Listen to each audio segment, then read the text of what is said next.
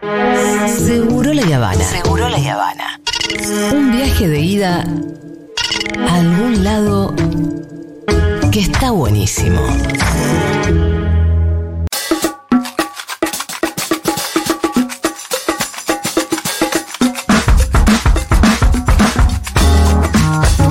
Bueno, bienvenido Alfredo Sayat. Eh, buen día, buenas tardes, buenas noches a todas y a todos acá en Futurock. Bueno, ¿cómo va Alfredo? Bien, bien, bien. Va- Hemos ya superado el golpe Sí. de lo que fue la elección Empezando a asimilar un poco. eh, y, y fundamentalmente a- a- al escuchar y lo de mi ley, que ahora después vamos a hablar un poco de los primeros pasos. Yo sé que se hicieron muchos balances ya de, de lo que fue la elección, pero déjame decir eh, dos cosas respecto a la elección. Una es, digamos, para tratar de entender el resultado, yo veo que hubo dos eh, factores que han sido fulminantes Ajá. para la oposición, que es el tema del antiperonismo, que claramente se aglutinó detrás de, de Milei, independientemente ya no tiene ninguna importancia ninguna de los proyectos de Milei. Viste que empecé, pero qué, el tema de venta de órganos. No importaba, el no tema de importó la- nada. Ahí no, no juega, eso es lo que hay que tratar de entenderlo, porque si no uno Sí. se empieza a chocar con la pared, dice, ¿qué es lo que hay?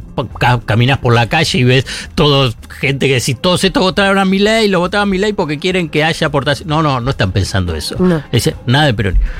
Y otro factor para decir, bueno, pero ¿por qué llega el 55?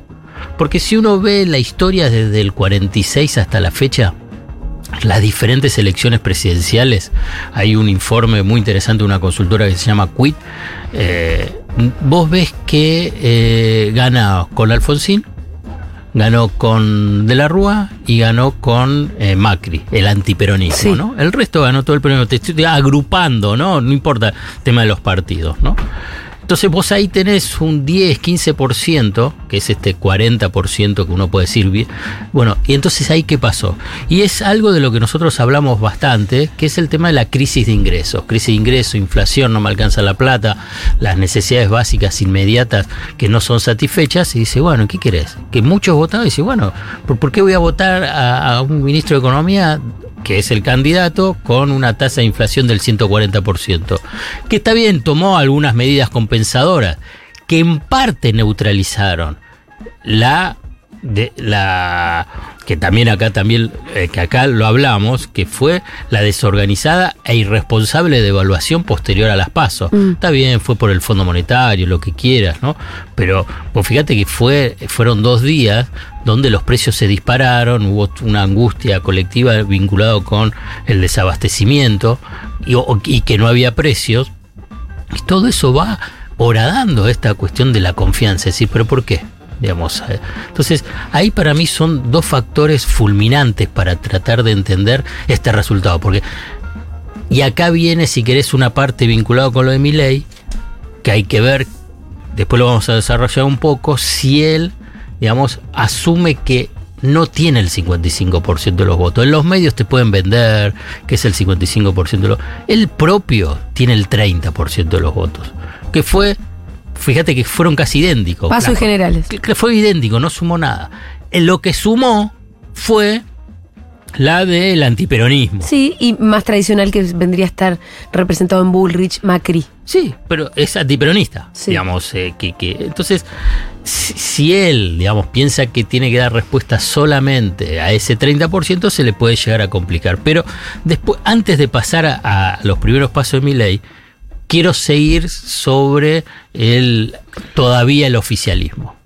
Y qué es lo que los días posteriores a eh, la derrota. Que si agarrás en una forma, digamos, piadosa, decís, pese a todo eso sacó el 45, 44, 45%, es fabuloso. Porque si vos agarrás y ves todo el recorrido de lo que fueron estos cuatro años, decís, que haya llegado al balotaje ya es un milagro. Sí. Que 44%, pese a todo eso, eh, lo saque, también es otro milagro.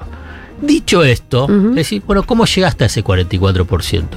Gran parte por ese miedo a mi ley, gran parte por decir no vamos a votar a la derecha, y gran parte fue por lo que fue la militancia y micromilitancia. Julia haciendo micromilitancia. Sí, bueno, y un montón de otra Por gente. eso, pero Yo que- llamaba a que la gente lo hiciera mucho, Por eso, ¿no? entonces, Se construyó, se construyó algo súper épico, interesante y creo que también hay que quedarse con eso. Y aquí viene esta idea. Hay un silencio para mí bochornoso. ¿Sí? ¿De quién? Bochornoso de la conducción. De la conducción. Mm. Digamos, hay- no hay un abrazo a todos los, la- la- los y las miles que salieron Sí. a militar, digamos, poniendo el cuerpo, saliendo, digamos, no hubo, digamos, salvo El en discurso, el discurso de masa creo que una, lo primero que dijo línea, fue eso. Una línea, Sí. una línea, una línea. Bueno, no fue un discurso muy, muy largo tampoco. Sí, sí, claro, pero una línea de que lo mencionó, pero no, digamos, el valor, digamos, el tema de abrazarlos a nivel de lo que es conducción y liderazgo frente a un, a un horizonte Mm. que no sé qué es lo que se encontraron estos días, pero la gente, que, que, que- ¿qué es lo que te manifestaba? Angustia, Sí. duda, incertidumbre, Sí, de hecho nosotros, nosotros acá desde la radio un poco sabíamos que teníamos que asumir un rol de abrazo desde el lunes Sí, y y lo estamos haciendo. no está bien, Pero, la, si- la sigue pregunta estando en las bases. No, no, obviamente. La pregunta es y además que todo el mundo también lo, lo está asumiendo con sus pares, con sus amigues y demás. La pregunta es cuál es la cuál es la conducción. Yo lo Los primero que me tres- pregunté el- Los sí. tres son grandes responsables de esto. Alberto, Cristina y Massa. Alberto primero saliendo y decir, yo no tengo nada que ver. No, no, lo de Alberto, pero Alberto hace tiempo que ya. Bueno, está bien, están ahí. Sí, pasa que Bueno, está está pidiendo pera salón. Massa Mm. haciendo un discurso diciendo, yo ya terminé la política, Sí. que vengan otros. Y esa misma noche, además, casi, casi suelta las riendas y hubiese sido peligroso. Claro, fue él, ¿eh? Digamos, digamos el tema de que pe- pedía licencia no es que a alguien se le ocurrió. Él, ¿Y agarró él se arrepintió o alguien le dijo, che, dos- no podés? Claro, do- a dos o tres periodistas les dijo esta, esta versión, se tiró esa versión eh, con un nivel de irresponsabilidad mayúsculo, ¿no? Mayúsculo. No, y se habrá arrepentido. Sí. Se habrá arrepentido. Bueno, le agarró un rapto de responsabilidad, lo cual Sí. está bien. Y el silencio de Cristina. Mm. Digamos, el tótem del kirchnerismo que es difícil Sí. abordarlo, pero eh, eh, es notable. No sé, no sé qué, no, no sé qué decir porque no, no encuentro otra respuesta. Yo ¿Sabes que yo tampoco no lo digo había que ni diga pensado? algo, que diga algo, digamos, tampoco que me- no quiero una carta. No quiero un, un discurso desde el pedestal, simple- simplemente un, un mensaje a todos los que se movilizaron, nada más. Como, pues, no sé, en las elecciones se ganan, se pierden, Sí. esta vez perdimos, es lamentable, la verdad que tenemos un horizonte difícil, todos ustedes son divinos. No sé, te estoy diciendo una boludez Sí. para, para decirlo bien burdo, pero no hubo nada. Pasa que Cristina está borrada hace mucho, Alfredo. Pero eso no es, pero está bien. digamos, está No, bien. pero lo Me que te quiero decir es- está bien, pero ¿qué tiene que ver? No, está, está- vos tenés toda la razón. Lo que te quiero decir es esto. Yo no lo había ni pensado. ¿Vos lo habías pensado? No, yo no esperaba. Entonces se ve que tampoco lo estábamos necesitando tanto. Bueno, Porque me parece que la gran pregunta es, ¿y- ¿pero quién va a empezar a conducir? la orfandad Y- entonces es ma- mayúscula. Bueno, yo espero que la, nuestros dirigentes salgan en su momento. Que salgan oportunamente. Y eso Pero no es eso- salir a gritar desde ahora. no, es. no, Julia, yo no estoy diciendo ni gritar, Sí. ni plantear la, la idea de la resistencia, ni plantear la idea de decir vamos a estar a empezar a construir la oposición que va a frenar el ajuste salva. No, no, no, no estoy diciendo No, nada tiene- de eso. igual- Hay una cuestión de, no sé, digamos. La, eh, la, no me acuerdo el nombre, perdón, la que fue al subte y dijo soy hija de Sí, sí, sí, desaparecida". la- la compañera, sí. Digamos, esa como la de el soldado de Malvinas. Sí, la del o el del docente o el doctor. Digamos, eso, Merecen una a- alguien que haga referencia. alguien que le haga referencia, le digo. Sí, lo que pasa y, que- Y miles, ¿eh? Y miles. A y mí me parece que el campo nacional y popular, el cual incluye el peronismo, necesita debates muy profundos, muy profundos desde las bases, eh, debates que deben eh, dar como surgimiento nuevas conducciones, nuevas dirigencias, con nuevas ideas, Pero, es con sen- nuevas pero. Pitu, Julia, Por eso me parece que es lo que- sensibilidad. Por, Sensibilidad. por- por eso Digamos, me parece que, nadie espera. empatía, pero por eso me parece que nadie espera. Nadie, nadie, de verdad, ninguno, yo no escuché a ningún compañero esperando que Cristina hable. Ni ningún compañero de los bases, ningún compañero militante, nadie estaba a la espera de que Cristina hable. Creo que hay una. que, que- que- que la militancia y los compañeros del No, territorio no, empiezan a asumir que empieza una nueva época y que nadie tiene muy en claro, como decís, quién va a conducir No, esa y época. que la comunidad va a ir creciendo eh, desde abajo, por lo menos es lo que pudimos ver en campaña y en estos primeros días de desazón. Y eso, ir eh, desbordando a los propios ídolos, capaz. Puede ser, puede ser. Simplemente esto es lo que quería compartir. digamos, Aprender, porque- ser lúcidos, ser inteligentes, ser creativos, porque salir de esta también nos va a requerir muy lúcidos y creativos. Yo cuando recibo mensajes y decir, sí, en estos momentos va a ser muy importante tu voz, en este momento Mm. va a ser importante la radio, en este momento va a ser muy importante... sí, eh, pero yo, porque, yo creo que porque hay una orfandad Sí. de, de esos De liderazgos políticos y los dirigentes, porque no lo pueden canalizar. La- Cuando fue lo de Macri, apenas asume Macri, Axel empieza solo a caminar las plazas. Sí. ¿No? ¿Por qué? Porque la gente se sentía totalmente desamparada. Está bien, sabía dónde ¿Habrá estaba. sido la primera semana? ¿Eh? No, mm, creo que fueron, pero no tardó tanto tampoco, ¿eh? Pero, Creo que fue un mes. ¿tenés que hubo alguna respuesta a alguien que salió a abrazar algo? creo que la primera decir- plaza fue un mes, a Bueno, un mes pero- exacto. el Que Parque fue la de acá, la de... Bueno, pero vos estuviste Ah, en ¿sí? el Parque Centenario. Parque. Centenario fue. Pero ahí es una señal, digamos, de en ese momento. Porque también fue un shock. En ese fue un shock. Sí, no claro. fue tan golpe. Sí, no fue tan que fuerte. decir que No fue- tan fuerte que como No, este. no. No. fue tan fuerte como este. También hay que decirle que eso como que fue la primera acción política, pero Venía- que pero fue ve- parcializada también un poco. Venías de eh, 12 años y medio del kirchnerismo, la situación sociolaboral estaba mejor. Claro. Eh, está bien, se perdió con Macri. Macri decía, vamos a mantener lo bueno, vamos a cambiar lo malo. Y bueno, se perdió, ganó la derecha, qué sé yo. Igual Axel salió así como fue al mes. Acá no. Acá no. Vos venís de una situación muy golpeada. Gana la ultraderecha. Gana con una vicepresidente que reivindica la Sí. dictadura. Una situación de angustia generalizada respecto a esto. ¿Y qué es lo cual es la respuesta? Silencio. Bueno, basta. Bueno, eh, Basta. hasta Vamos acá está, bien, está muy bien que le exijamos a los dirigentes cosas, así que te van como montón en esa. Milei. Bien, eh, primeras señales. ¿Qué onda? Milei. ¿Qué, qué- Tiene qué- la qué opción. conclusiones sacas de estos Bueno, primeros eso, cuatro días de presidente electo? Milei tiene varios, varios rostros. Entonces, sí. Yo le veo uno La- solo. El rostro de panelista, el rostro panelista de eh, intrusos, animales sueltos, el rostro de candidato y aquí viene el tercero que da algunas señales, no del todo, pero empieza a ser si se convierte en político. Ajá. Se convierte en político con la responsabilidad de decir, bueno, ahora yo voy a estar como presidente, ¿qué es lo que voy a hacer? Eh, respecto a lo de panelista, la verdad que en estos cuatro días no, no, no, no lo vi mucho, salvo en algún, algún rictus en algún momento, por ejemplo cuando cerró y dijo viva libertad carajo y algunas cuestiones, eh, o... eh, pero fundamentalmente yo lo vi mucho como que sigue como candidato, que sigue con los- el mismo discurso, cosa que Muy dogmático. y sí, el- y en los primeros, hasta que no fue a lo de Alberto, viste que decía que no iba a ir. Sí, parecía un niño directamente. Bueno, entonces ahí, ahí era medio el panelista todavía, viste, es el que rebelde, que dice cualquier cosa, digamos, la verdad, él ya no era, él era presidente electo, o sea que tenía una responsabilidad institucional.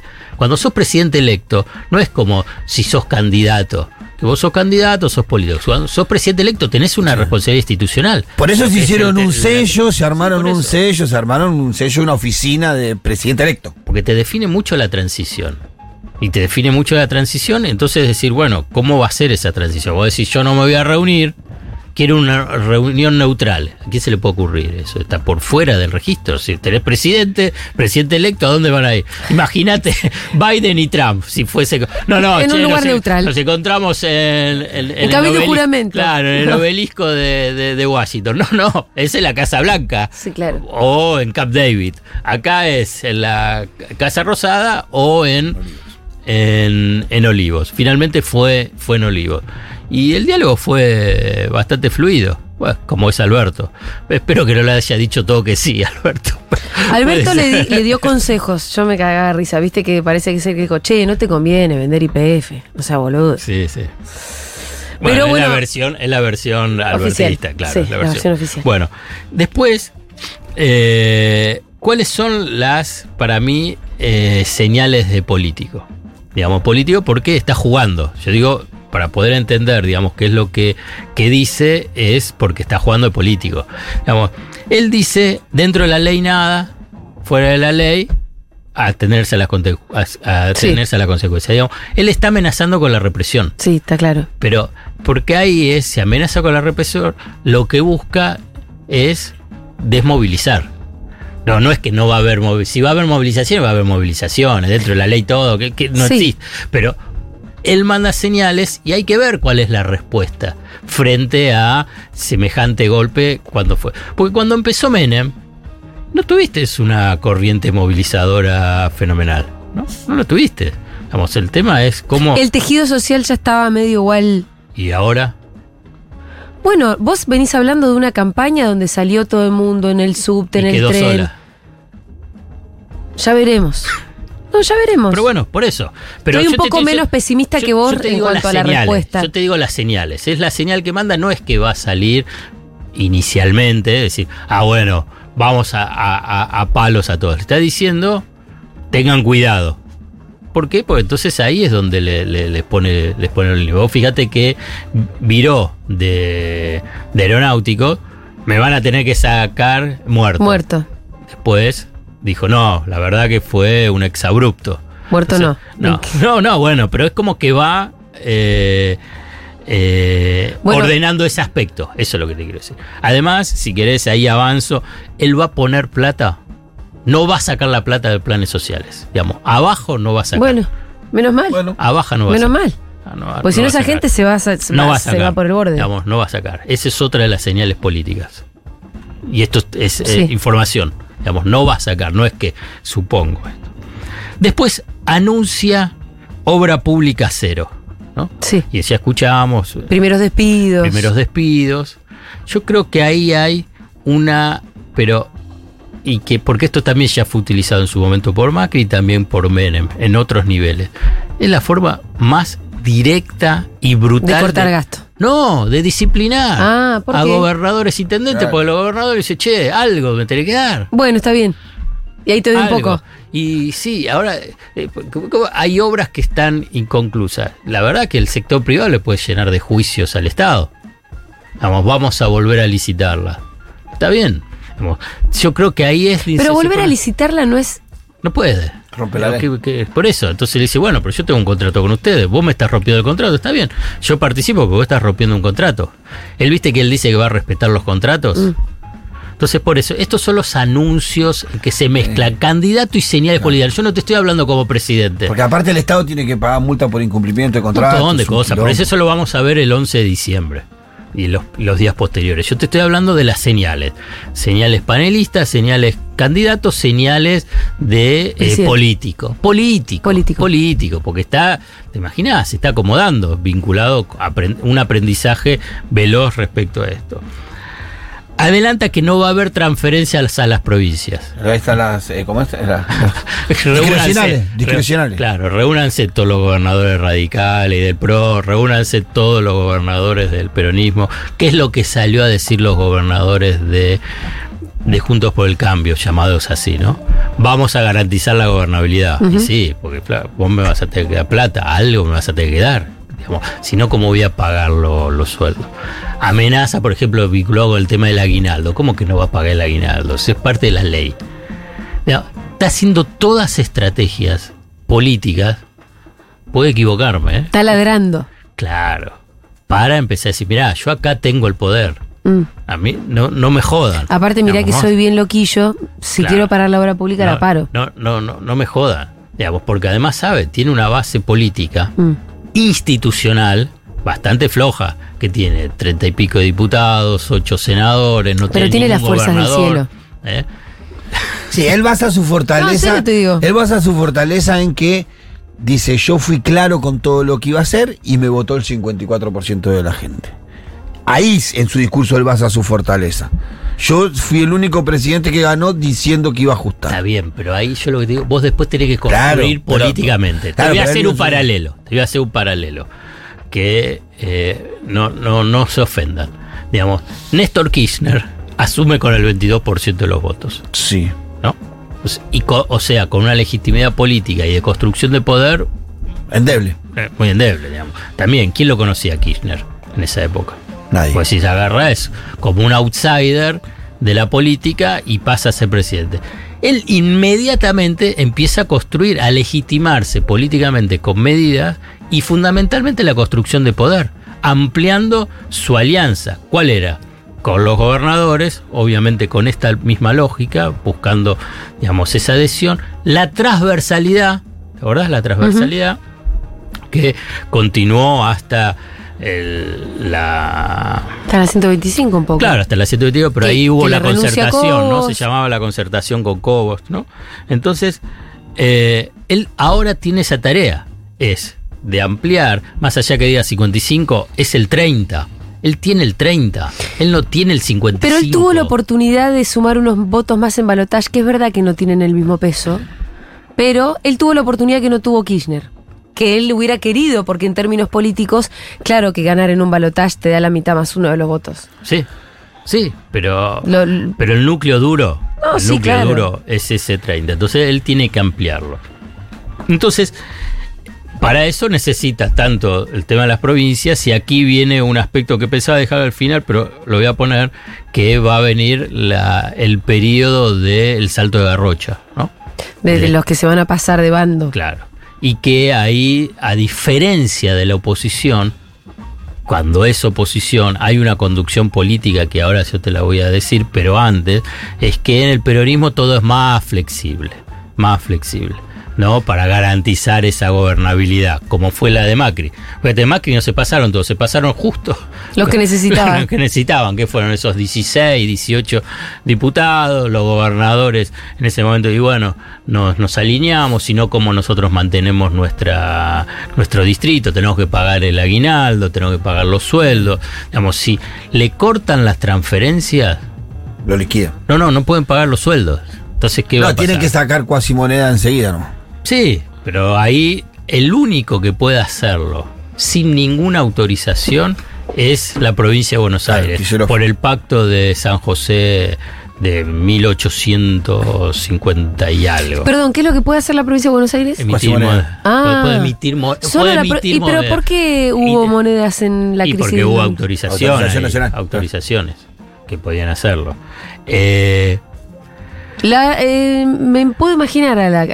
¿Cómo le podemos poner a la moneda de la provincia de Buenos Aires? No, que yo no tengo ninguna, patacón. yo no tengo ninguna sí, duda pero de que, cambiémosle el nombre, porque si pero no. no tengo ninguna duda de que si el si peligra el aguinaldo de los de los municipales de la provincia de Buenos Aires por alguna decisión nacional, Axel va a tomar alguna decisión parecida. ¿eh? bueno, Además digamos, que está también en la es- mesa.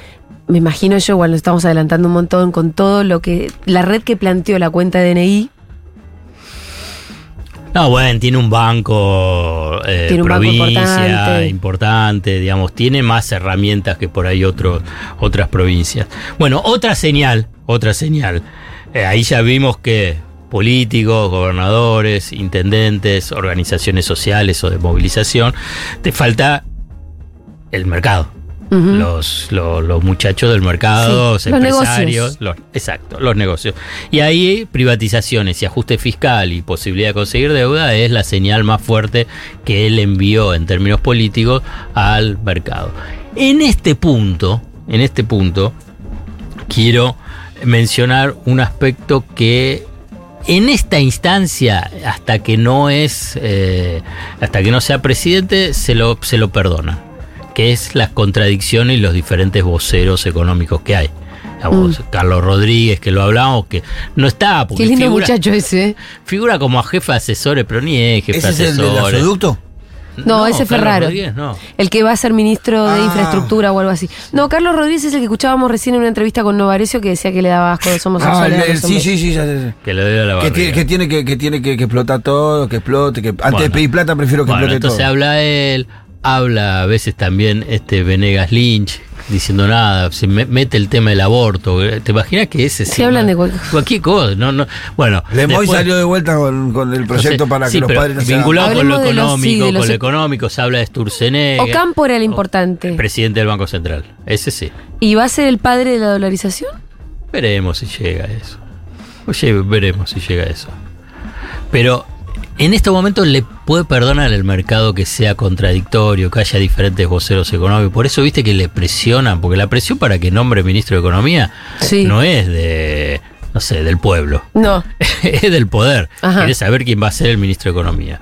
Entonces ahí aparece que Sturzenegger ahora bajó sus acciones, ahora subieron la de Caputo, puede ser un tal Reidel que había trabajado en la jefatura de gabinete durante el macrismo, cercano a también a Caputo, un hombre de las finanzas. Sobre eso él dijo también el que va a poner la visión, Ahí y usó está. esa palabra, soy yo. Con lo cual el poder ya debería saber con qué huellas está. Está, está, muy bueno lo que decís porque este es uno de los puntos que iba a mencionar. digamos. La verdad, él construyó toda su carrera siendo economista y explicando. Vos, vos pensás, y, va, y es presidente, vos pensás, pobre el ministro de Economía, Claro. lo, lo- lo va a volver loco. Bueno, hoy se decía que nadie quería agarrar un poco porque por dos te bueno, hoy a la mañana escuchaba en los medios, ¿no? Decían, no quieren agarrar a nadie por dos temas, porque Mac, eh, Milei no lo va a dejar trabajar tranquilo y aparte muchos tienen miedo de después desfilar por los juzgados durante 20 años, a raíz de las medidas que este tipo quiera tomar. Bueno, entonces ahí es donde está. Pero él, digamos, va a tener que empezar a unificar el, los me- el mensaje económico, porque si no, ahí dice, bueno, esto es un cocoliche, es cualquier cosa. Ahora se le perdona. Eso es lo que quiero decir. El mercado más o menos perdona, esperando quién va a ser el ministro de Economía y cuál va a ser el plan. Ahora, eh, más allá del nombre propio, eso te iba a preguntar. ¿No hay Bueno, plan? El plan ¿Qué, cu- ¿Cuáles son las definiciones que tendría Las- que las empezar? puedo inducir a partir de las definiciones que dio el político Milei en las diferentes entrevistas. Es- le- eh, una- un, un pie de página, porque lo dijo Nacho Girón en Twitter, Ajá. que, y después lo replicó María O'Donnell, que las entrevistas las graba, Ah. Sí. no, pero ellos. Sí, sí, Un- sí, sí, un- sí, sí, sí, sí. eh, es un equipo de, de producción de ellos. Sí, pero y después te las dan editadas. Está. Mirá, el, Pero eso quedó muy en evidencia No, cuando eso le- es- Pero, pero ¿entendés cómo es? Pero quedó muy en evidencia, hoy hablaban en... no, escucho tanto en... eh, bueno, no sé cuál. creo que en el Estape hablaban hoy de cómo eh, le graba, cuando, cuando estaban grabando la nota y lo llamó el Papa. Tuvieron que interrumpir la nota. Bueno, está bien, ¿no? pero eso vos lo interrumpís. No, no, pero está bien, es- pero yo te cuento todo esto. Entonces, claro, los periodistas después no tuvieron ningún material como para ratificar eso que decían, que habían llamado. Entonces le preguntaron, che, ¿por qué no lo pudieron grabar eso? No, no, y, yo- y tuvieron que confesar de que, nada, ellos no nunca grabaron, grabó el equipo de Milei y no le mandó esa parte porque parecía que la postura de Milei, la escena era Milei encorvándose cuando hablaba con el Papa y la hermana diciéndole, de mandatario a mandatario, ponete derecho. De mandatario a mandatario, ponete derecho. Esa era la imagen que la escena que, que los periodistas. Bueno. Entonces dijeron, eso lo cortaron, no te lo van a dar. Pero no es- le sé". dieron eso. pero es fuerte no, pero es eso. muy fuerte que el equipo sea de él, que ellos te mandan un Final Cut. Sí, ahí está, Eh, eso. Es como, de verdad, se dieron todo.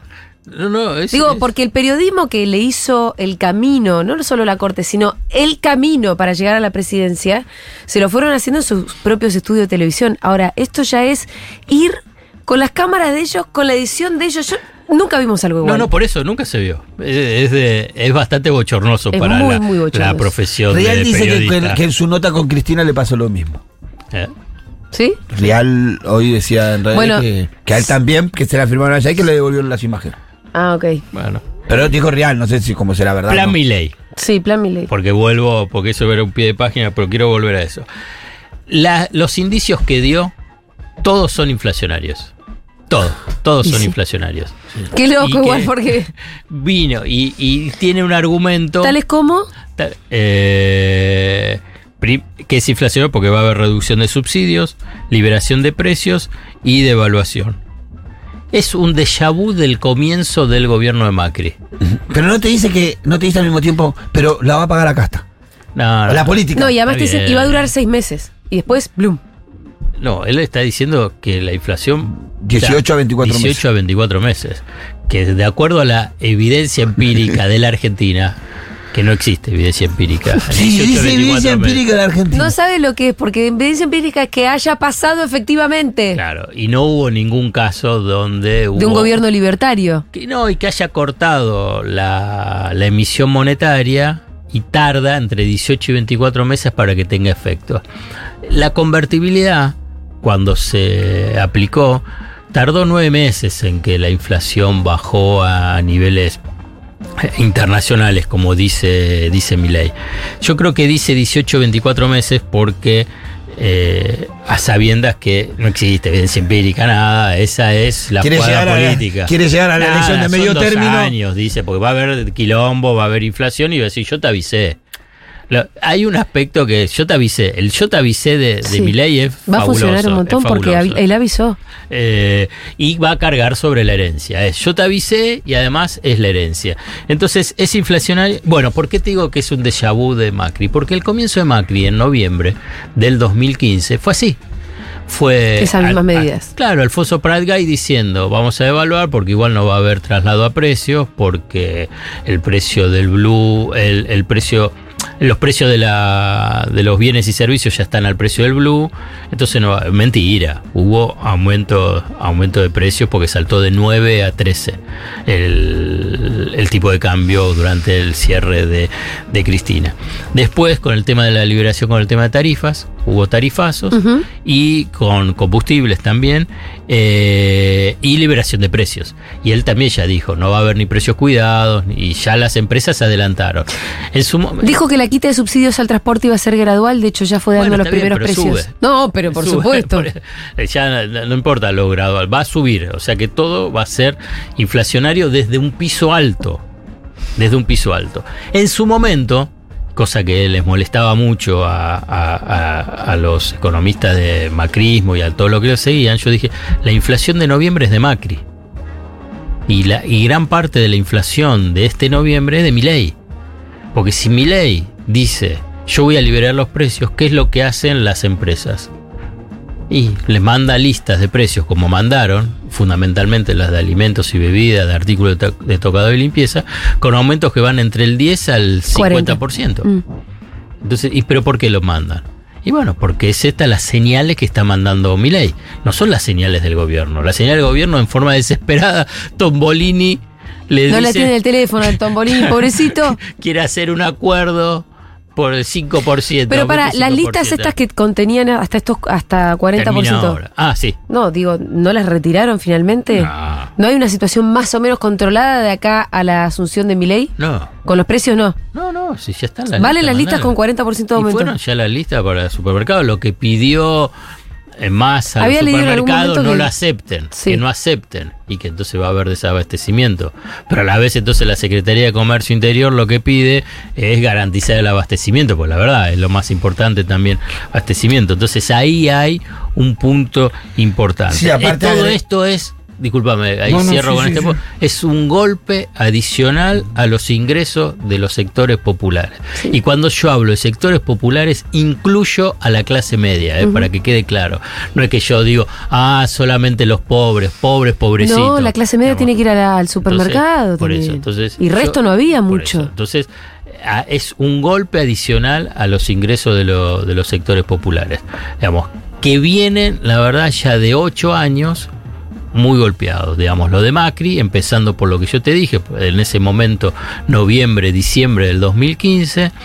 Después, en el 2019, al comienzo del gobierno de Alberto Fernández, suben por la suma fija no remunerativa y después empiezan a bajar con el tema de la pandemia, se recuperan, pero vos ves después de punta a punta en estos últimos eh, 14 meses, tenés una caída del salario real de los trabajadores formales del 10%. Entonces vos venís con el golpe de Macri, terminás con, con todavía más abajo y ahora te va a venir otro golpe. La verdad que es, eh, es notable. Hay una declaración de Milei que le, le hace a Lautaro Mailín que le- en donde cuando él dice está bien ese precio, un, un tema, está bien ese precio, dice decir que está bien o está mal un precio es una ignorancia, el Sí, precio porque es lo define el mercado. lo define el mercado. hay una concepción Sí, en cuanto a esto, ¿no? O sea, o sea el, el mer- el- el equilibrio del mercado, ¿cuál va a ser? Por eso. Y bueno, el que te lo El que- marque. o sea, ese va a ser el que define el precio de las cosas, ¿no? El Estado no- monopolio, el duopolio o los que tienen posiciones Ah. dominantes. Y en Argentina es un peligro porque vos tenés. y lo van a definir en función a su tasa de ganancia, a cuál va a ser la demanda, y entonces en todo caso puede ser, y bueno, achico la producción, no importa. Y entonces ahí va a afectar, digamos, a nivel de empleo. Digamos, está claro que es un horizonte de, eh, de caída de la actividad económica. Yo no sé si inicialmente de profunda recesión porque la producción agropecuaria, como se recupera de la sequía, digamos, puede llegar a compensar algo. Vos, la caída de la actividad económica en este año, los números que se ven es porque está in- in- incluís la caída de el agro. Si vos sacás el agro, la economía no cayó, se estancó, pero no cayó. El año que viene va a ser lo opuesto. El agro va a subir y el otro va a bajar. Entonces, no es que cae todo. Entonces, hay que ver. Ahora pregunta, si él no cobra retenciones, ¿qué es lo que debería hacer? Porque es lo que viene prometiendo. Bueno, veremos. Baja la recaudación, Baja la recaudación. Baja la recaudación también. suben los la precios, también sube los- es inflacionario, Eso no porque ahí esos precios empiezan a competir con los de afuera. Sí. ¿Y eso no atenta sobre el equilibrio fiscal que él busca? Entonces, sí, va a ser. eh, Sí, sí. Porque él, te- eh, como, es todo contradictorio, dice, equilibrio fiscal, no, vamos a ajustar las cuentas, vamos a ajustar las cuentas, no vamos a cobrar retenciones. Y, pero eso te va a generar más, más desequilibrio fiscal. Sí. Entonces menos gasto, Sí, toda- sí, ma- más gasto sí. tiene que recortar. Y, y déjame una última, el de vu menemista.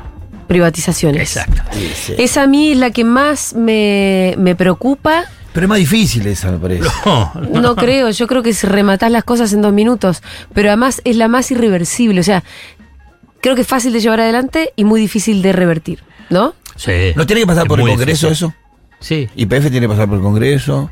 ¿Y los Eh. garrochistas a dónde van a estar? Bueno, pero son dos tercios para poder vender las acciones. ahí- por Hay eso, una parte, ahí- dos tercios o Digo, depende. no hay todo una- es lo mismo. ¿Eh? No es todo lo mismo, digo. No es lo mismo la privatización de IPF, de aerolínea, es depende qué. Pero antes de llegar a la privatización, porque él, vos fíjate lo que dice también, ahí, ahí, yo por eso yo veo ahí señales del político. Dice, vamos a primero a ponerla en valor. Claro. No es que te dice inicialmente. Eso entonces, entonces, te manda señal al mercado, yo te la voy a privatizar.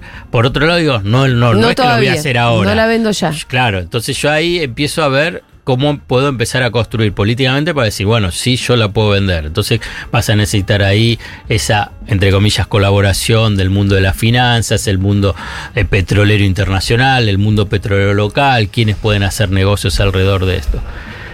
La medida más importante que tomó Javier Milei como presidente electo no es el anuncio de la privatización de IPF, sino la designación de Horacio Marín como titular de IPF Mm, y CEO de IPF. señor Horacio- Techint. Exacto.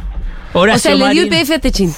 Horacio Marín es el eh, ejecutivo de la empresa Tec Petrol, Sí. que es del grupo Techin. Tec Petrol es una de las empresas, si no la empresa privada más importante que opera en Vaca Muerta, junto con también está Pampa Energía y está PAE, que es del grupo Bulgeroni. Y eh, es bochornoso. Es una, es una obscenidad total, digamos. Le das a una empresa que es competitiva, le das que maneje control de la otra. la- sí, pero de la más importante. No, no, Entonces- no, no. Paolo Roca. Eh, ahora te termino deprimiendo. Vos Sí, estabas- Paolo Roca es el. el- el- es que el la impunidad uno. es muy deprimente, ¿no? Bueno, la, La impunidad es muy deprimente. Paolo Roca, Porque esto, esto es corrupción. Paolo Roca operó personalmente para que un hombre de su riñón sea el titular de IPF, que Milei le entrega IPF. ¿Quién se hablaba que quería IPF? Incluso Macri. yo, claro, Macri. ¿Y a quién quería poner? A Iguacel. Iguacel. Antes fue el que manejaba el tema vialidad en el gobierno de Macri. Digamos, obviamente vialidad, obra pública, negocio para amigos, testaferros Sí, sí. cercanos, digamos. No. Entonces eso fue lo, eso fue vialidad, por eso tiene causa Iguacel, pero bueno, total, digamos, si es la justicia pro, pro, o sea, justicia macrista, no avanza. Saltamos y dice, bueno, lo, lo ponemos en IPF. ¿Por qué? Porque era parte del negocio. Después ahora sale toda la red de medios macristas diciendo que Macri no quiere nada, que no quiere nada, que no quiere nada. Pero bueno, la verdad que ahí. Igual le pareciera ganó- que lo están cagando a Macri igual. Le ganó a mí. Eso, yo a mí lo están cagando. No sé si. Yo hablé con alguno bastante cercano y dice, Sí, "Eh, sí, me sí, están cagando, nos lo- están cagando. Hay, hay ¿Sí? una. Sí. Yo nunca lo, lo veo a Macri perdedor, ¿eh? Hay una. O al menos no está obteniendo nada de ¿A lo que les gustan las pidió películas de, de las mafias? ¿Qué sé Sí, yo? sí, el claro. Padrino. Sí, eh, Pero al padrino nunca lo cagan Los. Sopranos. Pero no, no, de las peleas entre las familias. Sí, ahí, sí, sí. Las peleas Y entre bueno, las. ¿Y familias. cuál es- qué- cuáles son las familias acá? Porque la de Milei no, es, no llega a ser una familia mafiosa. Roca Macri. Ah, Roca Son las dos Macri. italianas, las dos italianas. Ellos sí, Las dos italianas. Es, es, es fabuloso. Igual pero ¿en qué Siempre entonces? fue, siempre hubo tensión entre esas dos familias italianas. ¿eh? Igual yo veo un Milei como que se fue dando cuenta en el transcurso de los días de que el que verdaderamente ganó la elección es él y empieza a tomar decisiones que por lo menos no eran las que yo esperaba en, en algunos lugares. Escúchame, Pablo Roca le virló IPF a Macri. A Claro. mí me parece, digamos, lo estoy viendo como película, obviamente que es dramático. Y como bien dijiste vos, es un hecho que bordea, digamos, por lo menos. Sí, lo corrupto, digo, pero va a porque- agarrar porque ¿cómo- ¿cómo le vas a dar a la competencia? ¿Le vas a dar el manejo? Digamos, ¿sabes lo que significa eso La- a nivel del conocimiento, el know-how, lo que se llama la transmisión de conocimiento respecto a eh, lo petrolero? Digamos, esto es lo que consiguió en su momento, siempre yo me refiero a cosas históricas, no sé si les importa algo, pero cuando fue la década del 80, la década del 90, digamos, Pérez Compán, Astra Pérez Compán, de la familia Pérez Compán tenía petróleo, Astra de la familia Gruna dice también tenía petróleo, empiezan a capturar a los eh, ejecutivos y técnicos de lo que era la IPF estatal. Y esto le permitía tener mucho conocimiento para decir, bueno, ¿qué hacemos? ¿Licitamos en esta área o no? ¿Ponemos el caño, el, el pozo acá o no? Porque esto es mucha información y a eso te lo define y eso es muchísima plata. ¿Te imaginas? Tecpetrol va, porque es Tecpetrol, va a empezar a manejar IPF, vaca muerta. La otra vaca muerta que no me acuerdo el nombre que está en Santa Cruz, que tiene un nombre. Sí, tiene un nombre loco. Y la offshore, las offshore, digamos, la producción offshore que ahora ya está habilitada, que es un negocio, es multimillonario. Es, es si vos decís, esa, no, no es solo la joya de la abuela. Es la caja fuerte de la, La abuela. casa de la abuela. Todo. es todo, digamos, es lo más importante. Supera lo del litio. El litio también Mm. es importante, que- pero ahí vos no tenés, ahí tenés privados. es- es- acá es vos, yo estoy acá, yo estoy, ya estoy en este terreno, ya estoy operando, que es Tecpetrol. ¿Y qué es? ¡Pum! Y me dan al, a- al número uno que está en este terreno y lo y paso a yo a ser el ejecutivo.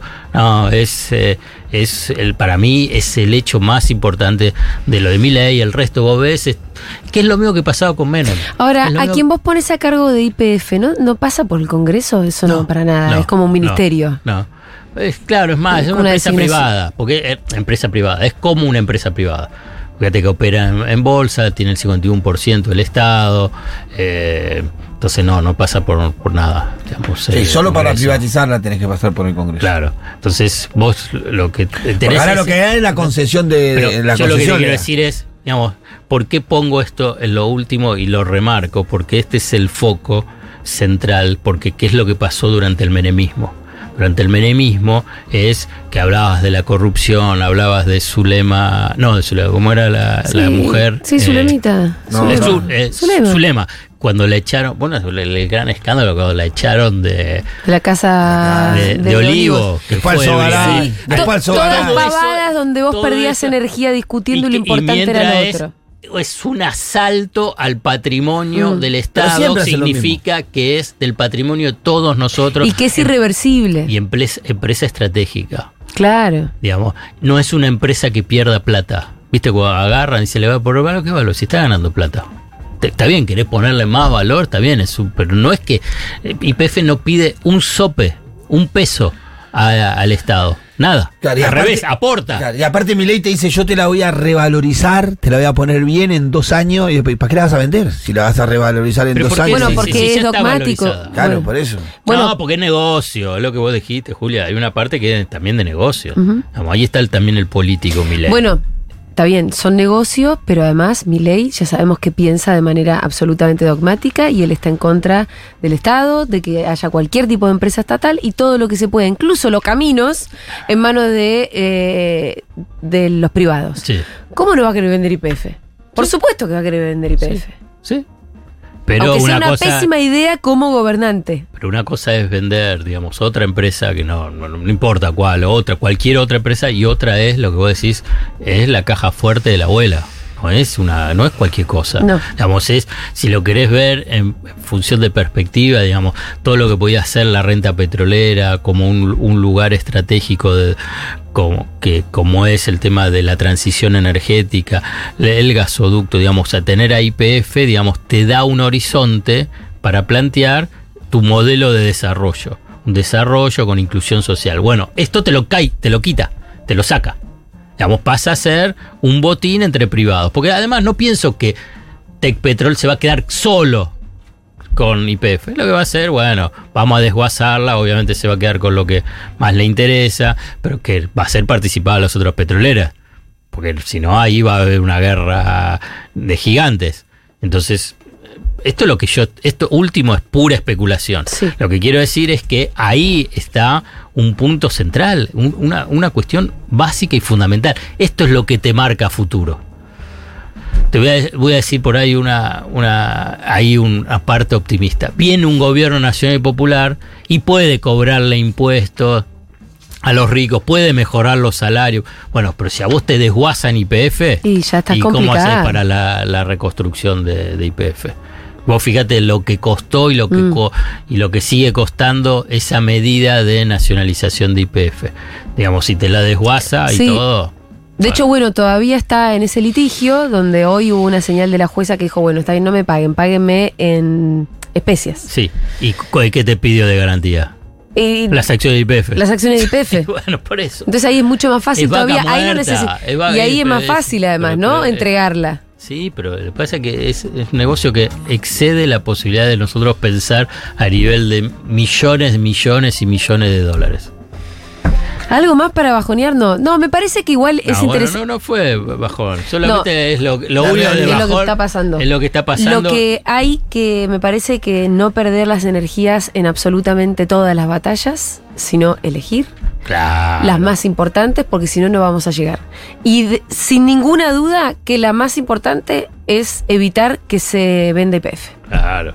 Eh, hay que evitar que se Y controlar qué es lo que está haciendo, qué es lo que va a hacer ahí Tec Petrol Mm. y compañías. Qué sé yo, no sé si, si ahí lo vas a ganar o no vas a ganar, pero sí poner eso. La verdad, con todo respeto, digamos, las cosas que puede decir Lemoyne, que la verdad. No importa, no importa. Eh, Entonces te vas a eh, poner la energía sobre cualquier Sí, estupidez sí, que sí. digan. Entonces, o sea, no es que no importe, de- pero importa menos y va a haber no, que te- jerarquizar. te- claro. Va a haber que jerarquizar, sin ninguna duda. Bueno, muy bien. Muchas gracias, Alfredo Zayat. Sí, bárbaro.